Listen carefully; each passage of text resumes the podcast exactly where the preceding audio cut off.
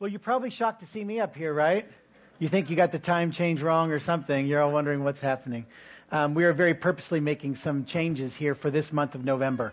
I'll get into that in just a second. But first, sort of a, uh, it's a little encouragement to you um, that has nothing to do necessarily with our time here this morning, but has everything to do with every individual who lives in the United States of America. Tuesday, vote. Just go do it. Just go do it. Get up in the morning, throw yourself before God, ask God for grace and mercy and wisdom, and go in and do. Uh, um, use the privilege and the responsibility that you've been given and vote. So uh, it, we're at a crucial time in the life, health status of our country, and wherever you are on that, whatever you believe, man, go after it. And uh, I just uh, want to encourage you.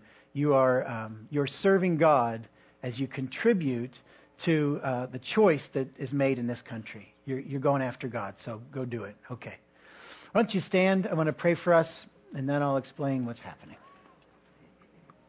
Let's pray. Father God, we're so thankful this morning that um, we are here, alive, breathing, and we're dwelling in your goodness.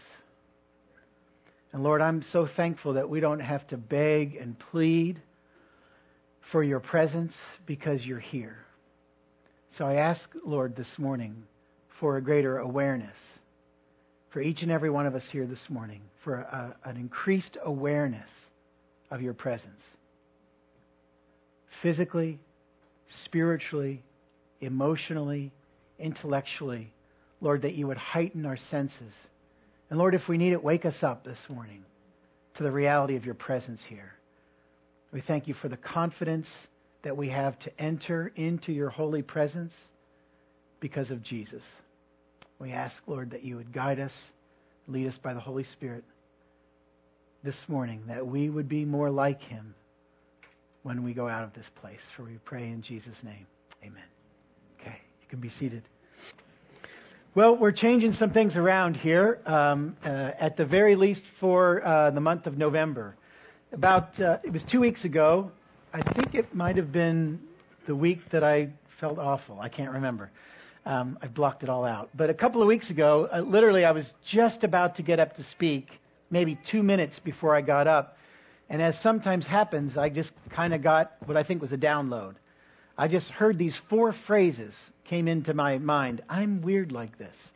Um, I heard these four phrases. I, I heard um, show up, give up, listen up, offer up. Wham, it came like that. Now, I like catchy phrases like that. That's fun for me.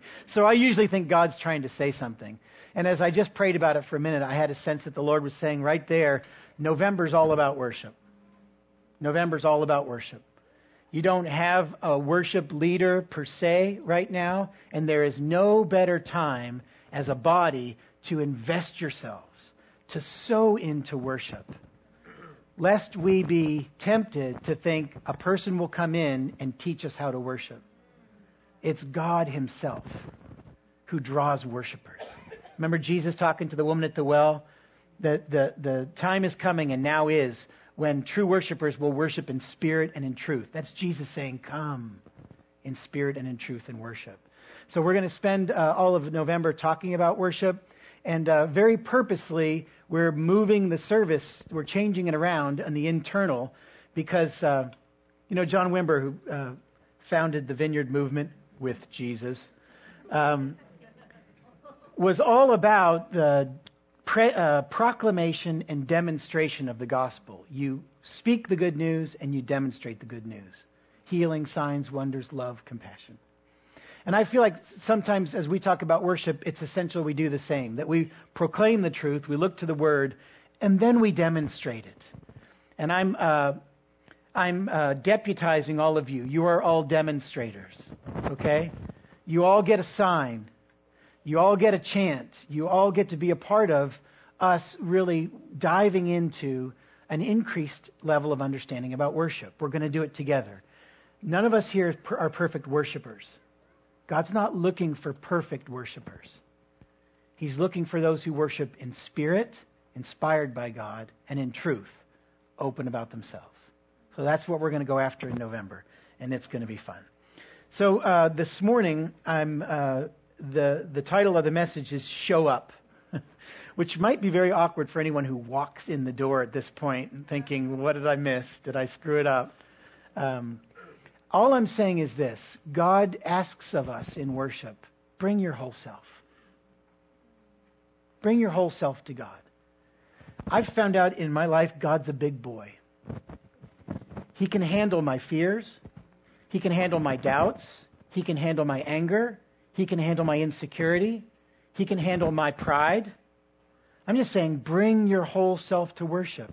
He can handle my body. He made it. He, he can handle all of my emotions. So this morning I want to I want to talk about what it means to show up in worship. Um, in any other place in your life where an important event is going to happen, you prepare, right? You do some preparation. If someone's going to come for a meal, you, well, you might clean the house. You might think about what you're going to eat. Um, probably there's some preparation. You're going to be with the guest and you want them to feel honored, etc. I had the rare privilege of spending about 12 hours yesterday in the booming metropolis of Bloomington, Indiana. There's a tiny school there with some calm, you know, relatively unmotivated people. Uh, I spent uh, all day yesterday at IU with my daughter. My daughter's a senior uh, at IU. She's in a sorority there, and it was the dad's weekend for the sorority. Wow.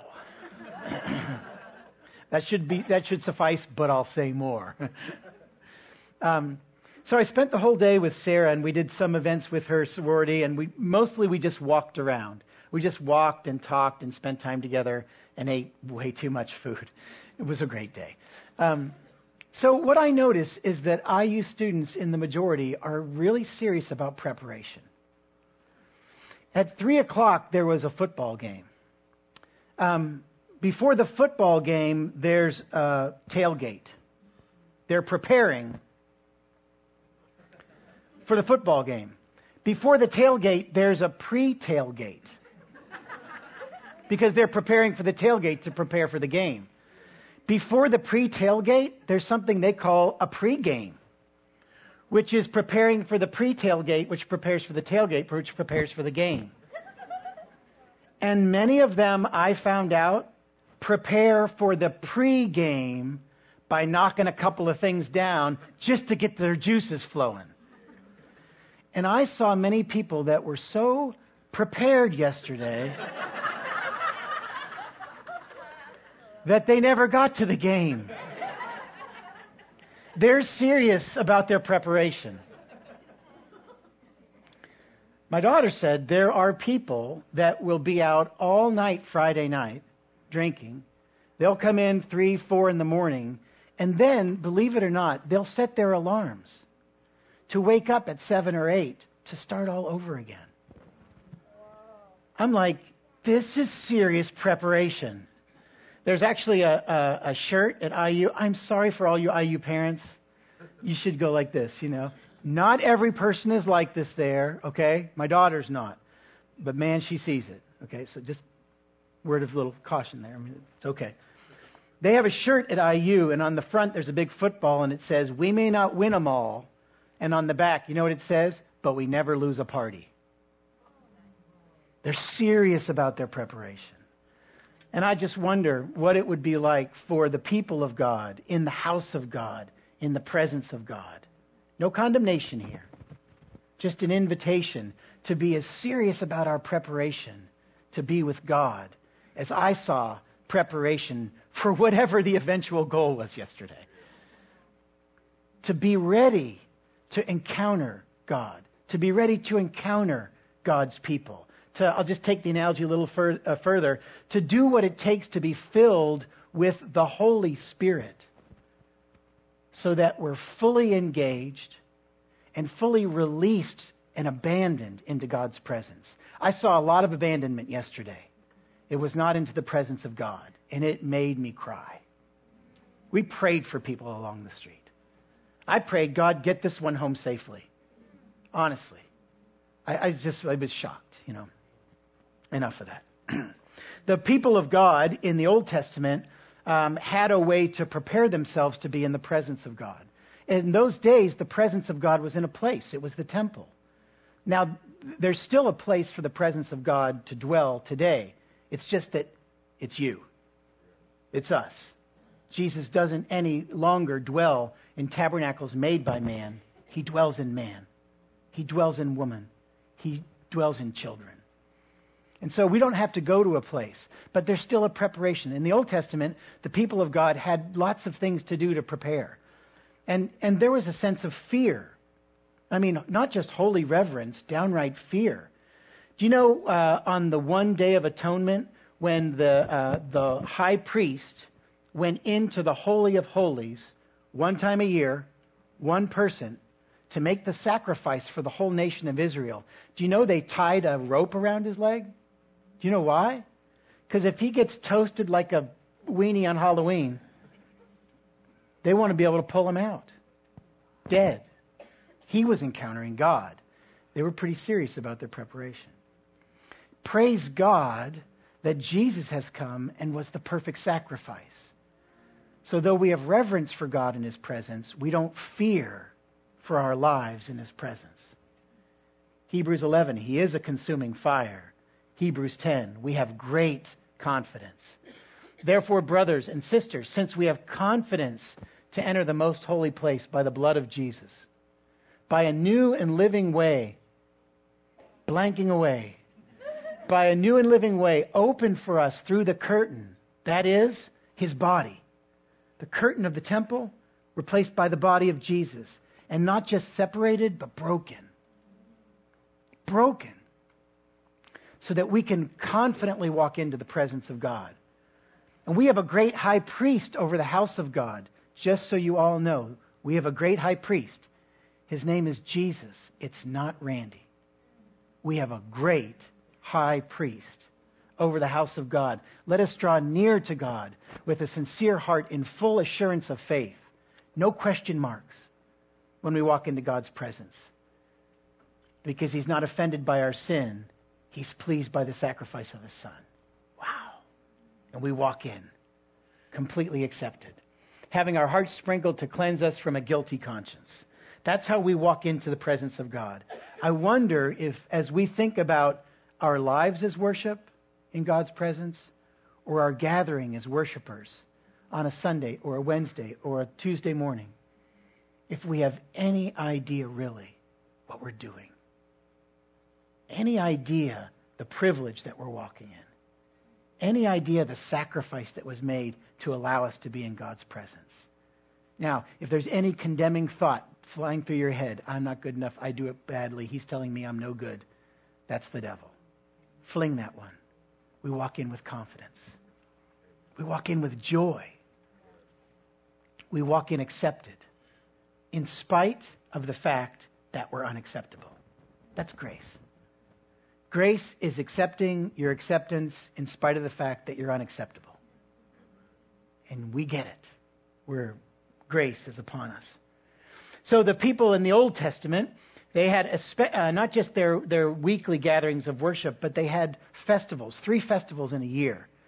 Three specific festivals that God called them to a place, to Jerusalem, to the temple where God was. And he said, Come on these three times and be in my presence as the people of God. And so, three times a year, they would do that as they were able. And in preparation to be with God in his presence, they had songs to sing the songs of ascent. If you look in your Bible, Psalm 120 through 134. And it says under each of those numbers, a song of ascent. In other words, these are the songs that they sang preparing themselves to be in God's presence. They had rituals to get themselves ready to be ready to be in God's presence. They knew that they were going to have an encounter with God, and they prepared for it. So uh, the Song of Ascents are, are, are, these declarations of God's goodness. There's these uh, entreaties for God's blessing. They're cries for mercy. They're like declarations of faithfulness. They're remembrances. Remember what God did. He's going to do it again. And all of it in this attitude of, we get to go be with God. You know? I just, uh, uh, for good or for ill, uh, last week on Friday, uh, I, uh, Thursday afternoon, I walked down the Grand Canyon. And by God's sheer grace and a miracle of His power, on Friday morning, I walked back out. And there was a song in my heart coming out of the Grand Canyon. Something akin to, Oh God, save me and deliver me.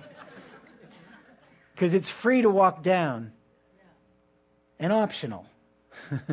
but to walk back up is required. And if they have to pull you out by a helicopter, it's 2500 bucks. So I'm like, I'm going to make it. there was a song in my heart, literally. I mean, there was a song like, God, I can do it, you know? If God is for us, who can be against us, you know? Strength will rise when we wait upon the Lord. You know, that's what I'm singing because I'm about to die. it was a song preparing me for being on the top, for encountering the joy of making it. And these were songs of ascent. The Israelites prepared themselves for worship by worshiping. That's how they did it. It wasn't any fancier than that. How do we get ready to worship God? Well, let's worship God. It's like having appetizers before the appetizer, or a main course before the main course. They're like, how do we really get ourselves ready to be in God's presence? Let's tell Him how great He is. Let's worship Him. Let's get rid of our junk and be open and honest before God.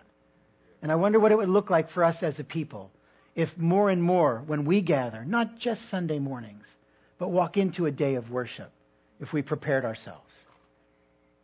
Go back to my IU analogy a little shot of worship, a couple of sips of quietness, a big, long gulp of solitude. Knowing that we are preparing ourselves to be before the most holy, most powerful, and most loving God. Man, we'd all come in here messed up and ready to encounter reality. Reality. So they prepared by worship, for worship by worshiping. Now, worship, I want to define for us this month. Worship, I want to define it as simply as possible.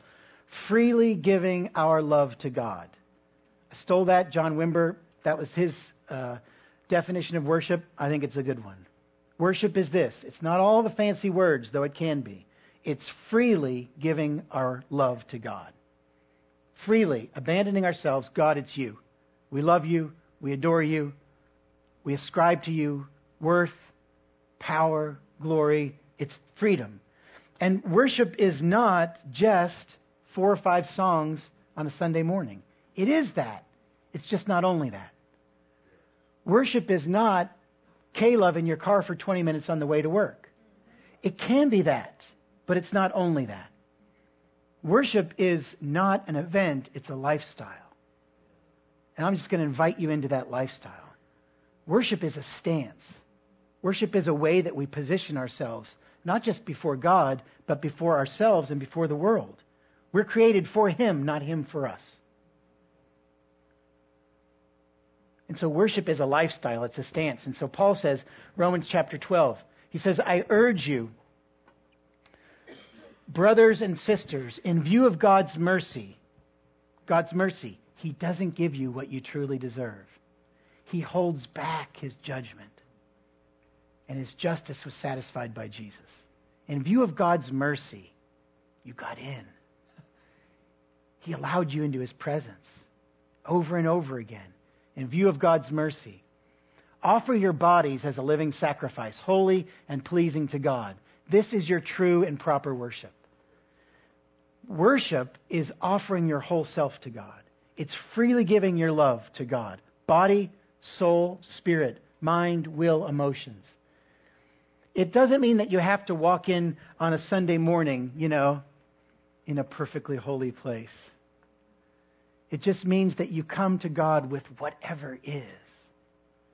Sometimes I think when we walk in, we, we think, okay, I, I don't know where it is in the whole educational uh, growth pattern of a child, but there's something called object permanence. And it takes a while for kids to get it. So if you look at a one or a two year old, you know, you're here and they smile. When you go away, you're gone. I mean, you might be away like this. If they can't see you, you don't exist. And sometimes we treat God like that. We walk into God's presence and we're like, well, God, I'm not going to talk about all that stuff. And if I don't look at it and I can't see it, then you can't see it. Let's just wake up. God knows everything, He sees it all. And He's not disappointed. He's not disappointed. He's not angry. He may be grieved, but He's abounding with love. Like, bring it all. I'll take it all. Bring your whole self into worship.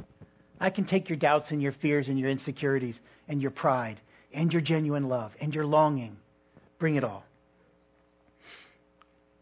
So as we talk about worship, I just I want to uh, reiterate, and we'll go more into this in the weeks to come. It's a lifestyle. It's a stance. Today, I want to talk about showing up when we gather. So, for our purposes this morning, I, I'm thinking about worship as the purposeful centering of our thoughts, our minds, our attention, our, our bodies, our wills upon God, submitting our whole selves to His whole self. Abandonment. All the walls down. Here I am. That we bring to God our love and affection and our very deepest needs and desires. And so, like anything that we do, uh, preparing to worship God, to freely give Him our love, it takes some preparation, you know? It takes, it takes some time. There's a transition time. The songs of ascent for the people of Israel, um, those songs enabled them to take their minds and attention off of the everyday work. Got to make the bread, you know, gotta gotta collect the taxes, gotta you know make the stool, for the neighbor next door. The common everyday things, and this was a transition time for them to look and say, I'm going to transition from the common to the uncommon, to the holy. I'm going to prepare myself to look at God and see the whole thing. And it takes, uh, it takes a, a, some preparation. Like anything that's meaningful in our lives. You make a meal, it takes some preparation. Let's, let, me, let me do this in the most PG 13 way I possibly can and still be honest. If we're going to be intimate with our spouse, it takes some preparation. It takes a change of mind. There's a transition. It's not like those commercials on TV, you know? Huh? Hmm. What's that about? Come on. It takes some time. There's a transition point from the everyday to the intimate. And it's the same way with God. God's calling us to an intimacy that's way beyond what we experience in the physical. He's inviting us into something that will forever change us when we bring our whole selves. And there's something about transitioning from the common and the everyday to the holy and the sanctified. It's when we take our focus and attention off of ourselves and put it on another. In true intimacy, holy intimacy between man and woman, I'm not thinking about me, I'm thinking about you. We're not thinking about what do I get, we're thinking about what can I give. And the miracle of it is in the giving we receive so much. It's the same way with God. As we give ourselves to Him, as we focus upon Him, He pours out on us the wholeness of his acceptance, his love, his affection, his affirmation. There's a transition. When we're coming to God, we're expecting dialogue. Nowhere in the Bible do you see. I mean, there is a place where it says, God is in his holy temple. Let all the earth be silent before him. I know that one. I love that one. But you rarely see in Scripture God saying, Come in, sit down, and shut up. No, enter my presence. Speak to me. I hear you. I want to speak to you. It's dialogue. And dialogue means that both parties are fully present and both parties can be affected. Do you realize you can affect God? Worship is the only thing that we can give to God that He can't get anywhere else. And the angels do it. But from humans, we have to choose to give him worship freely. And he loves it. He's changed by it. He's in our presence and he's affected. The beauty of it is as we give ourselves to him, we're changed by it. It's dialogue. Two people saying words. Dialogue. Have you ever gone into a meeting, an appointment, or any type of you know interaction, maybe with a spouse, um, where you had no intention of being changed whatsoever? You know what I'm saying? Oh, let's talk. I'm not going to hear a word you say. I've put my, you know, little boundaries up, and you won't tell me anything.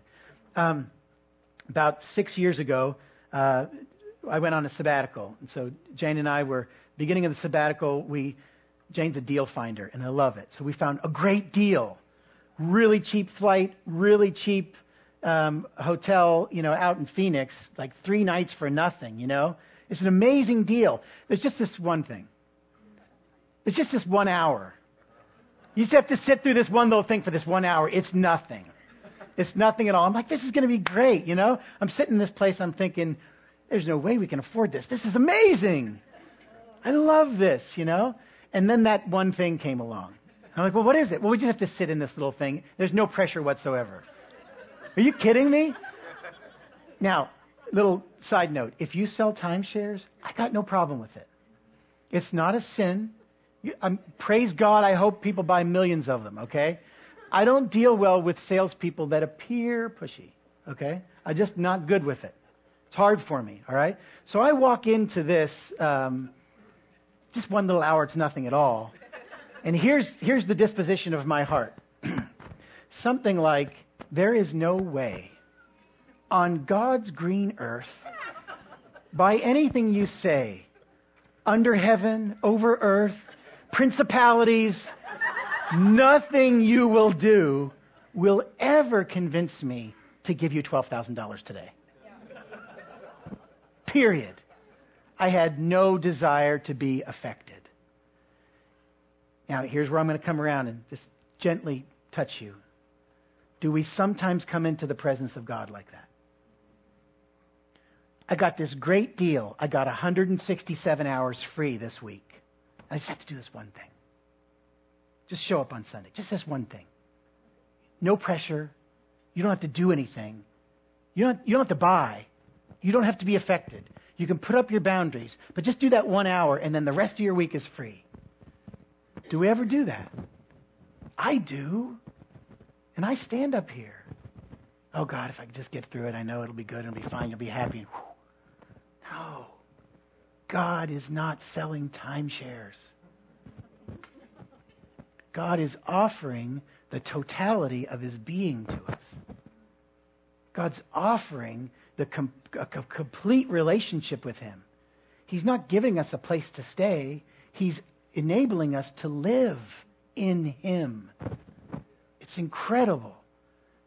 And, I, and again, no condemnation, but an invitation to reconsider how you come into the presence of God. How much you lay yourself out there. Will you listen to what He has to say when He speaks to you through the scriptures, through the message, through the worship, through the still small voice, on the way to church, when you wake up in your dreams? I had a dream that I had more time to speak than I do right now. Um, I had a dream uh, Tuesday night I've never had a dream like this before. In my dream, I was playing with a lion, a huge lion. And um, it was like you would play with your dog, you know, you wrestle with them. And this lion was, I mean, this is a serious lion. This is like, ever seen The Lion King? Mufasa. It's a large lion. And when he stood on his back legs, his paws rested on my shoulders. And there was just this huge lion face like his face, his breath. And I was playing with him. And it was fun. I mean, I was playing like a kid with this lion. And I can remember the feelings in the dream. It's like, I can't believe. Well, actually, let me be honest. There were other people in the dream. In the dream, I'm thinking those very self conscious thoughts. They must think I'm something cool. you know? He who plays with lions. Whatever. Even in your dreams, your false self comes up. You know? But I'm playing with this lion, and I woke up, and, it, and in the dream, I remember the sense of this is awesome, this is fun, this is scary. Like there was this trust and then fear, and then trust and then fear, and then fun, and then yikes. And I just, I woke up and I said, Lord, what's that about? I mean, I don't think the, the imagery is hard to get. The Lord said, This is how I want to be with you. He's the lion of Judah. He's the lion of Judah. He wants to play with us. He wants us to be children. And at the same time that he wants to be that intimate and that engaged, that we feel him on us, that we have his breath, that we see his eyes, there's a holy sense of reverence and awe. My goodness, I'm playing with someone who could kill me. I think that's a proper disposition in worship. We walk into worship. We're not afraid that God is going to kill me, but we're in awe of the power, of the holiness, the perfection, and the purity that we're dealing with. And so maybe that's a good image for us when we walk into worship. We're going to play with a lion this morning. And when the lion wants to speak, guess what? Be quiet. When the lion wants to move, follow him. We're meeting with God. Let me take just the last few minutes here and, and look at Psalm 84. I'm not going to go through it expansively at all. I'm going to urge you, I'm giving Psalm 84 to you as a gift for this week. Spend some time in Psalm 84 a day, an hour, a few minutes each day. Psalm 84. Though it's not between 120 and 134, it's likely a song of ascent. You can get it in the imagery. This is people preparing to meet with God, a pilgrim preparing for a meeting in God's presence. How lovely is your dwelling place, O Lord Almighty. My soul yearns, even faints for the courts of the Lord. My heart and my flesh cry out for the living God. This is passion. This is desire. The, the word for soul there in the Old Testament in Hebrew, there's a word there, it's nephesh. And you know, for the, for the Hebrew, hearing this, even today, they don't distinguish soul and body like we do. We're so meticulous, you know? Body, soul, spirit, mind, will, emotions, intellect, toes, noses, you know? As if when we come before God, we can really compartmentalize ourselves as if he doesn't see it all. But for the Hebrews, when it says, My soul yearns, even faints for the courts of the Lord, that's whole being. That's why often in the Old Testament, when you see the souls doing something, it follows up with something about the body. They're together. It's just another way of saying the same thing. My, my flesh, it cries out for the living God. I want to be in God's presence. Now, some of you right now are saying, I don't want to be in God's presence. That's fine. God loves you. You get to pray this powerful prayer God, I don't want it, but I want to want it. Some crazy song from the 80s popped into my head. I want you to want me. I love you to love me. I need you to need me. I mean, that is the most narcissistic song ever written in the planet, other than You're So Vain or something, right?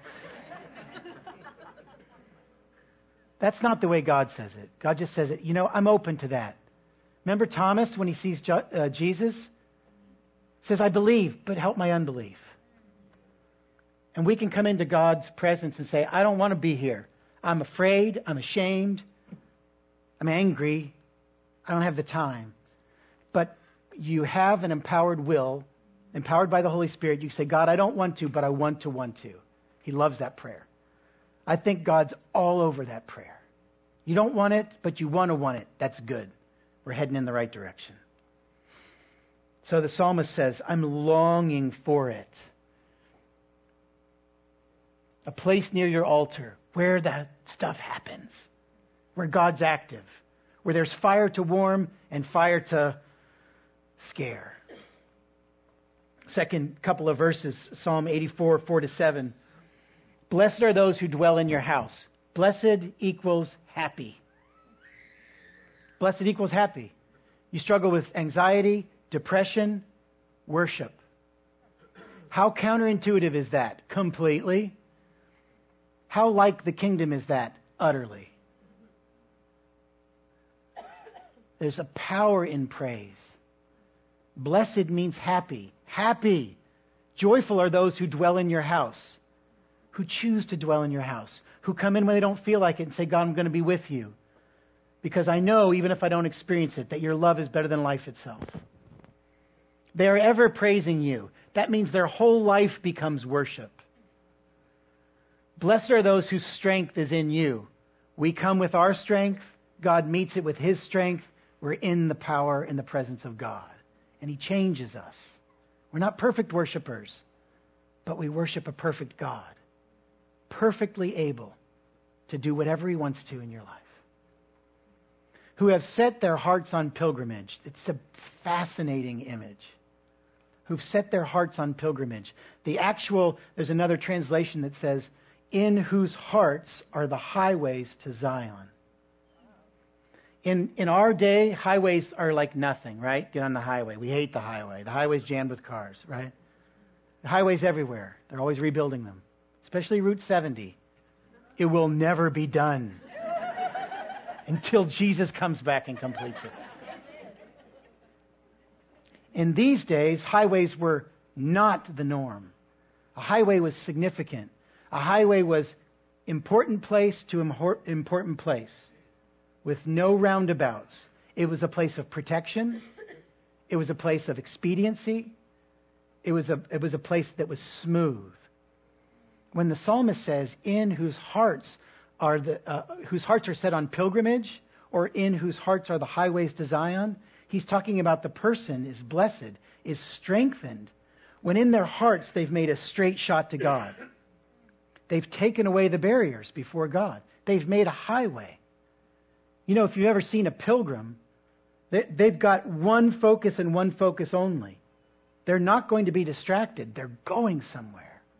And it's what God wants to plant in each of our hearts. Longing for His presence. Straight shot. That might mean confession. That might mean getting rid of some of the blocks that keep us from God. Maybe it's our pride or our fear of man.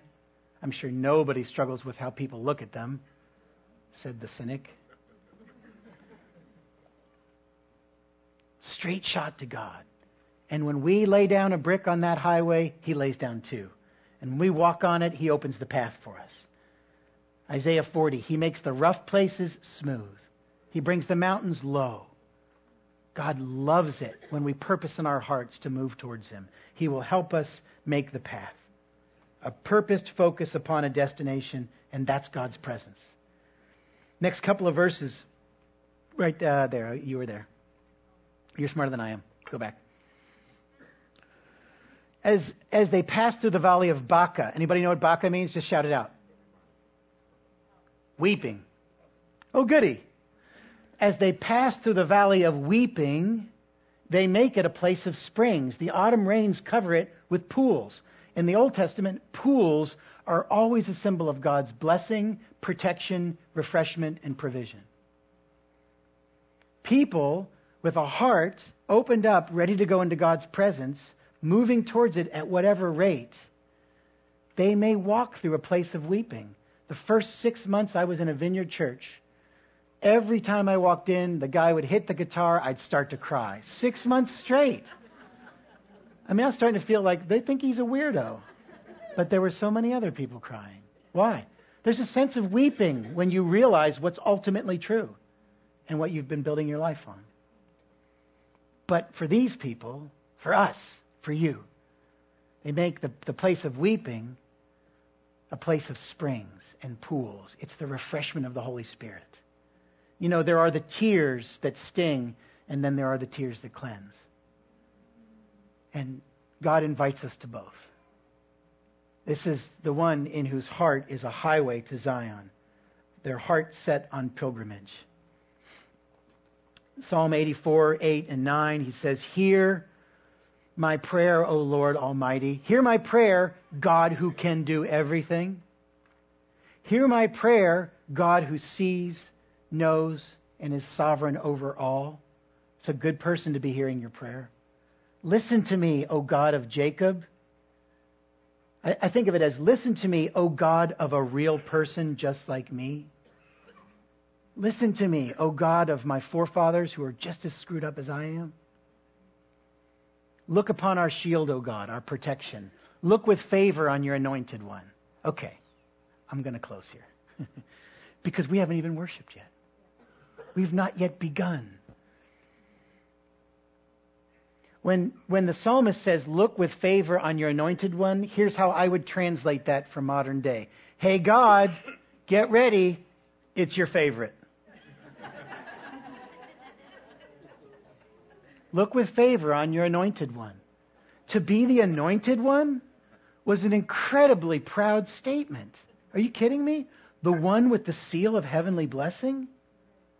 Look with favor. Give me what I don't deserve because I'm your favorite. What if every one of us walked into God's presence? Sunday, Wednesday, Tuesday, every day. Got up, looked in the mirror. That seemed a little too IU-ish, didn't it? looked in the mirror. God, it's your favorite again. Here I am. And, it, and I'm not stretching the scriptural truth. I'm not stretching it. When God looks upon you with Jesus inside, he does not see your sin. He, in fact, he distinctly remembers forgetting all your sin. And he looks at you and he says, Ah, it's my favorite. Because when he sees you, he sees Jesus, the favored son. What? That changes your day, doesn't it? We're his favorites. And only about God can we say that you're his favorite, and so are you, and so are you, and so are you, and so am I. People have favorites. They might try to hide it, they, they find them, you know? You kind of know. Not with God. Because he looks down, he sees Jesus, he says, Ah, my favorite. That's the privilege of walking into God's presence. The anointing of his favor and his grace, because we're his favorite ones. He loves us. And he's asking us, just bring your whole self. I know it anyway. Don't waste your energy hiding. Be your angry self in God's presence. Have you ever read the Psalms? Be your vindictive self in God's presence, you know? Smite the wicked. That's David. He's a bad guy at that point, you know?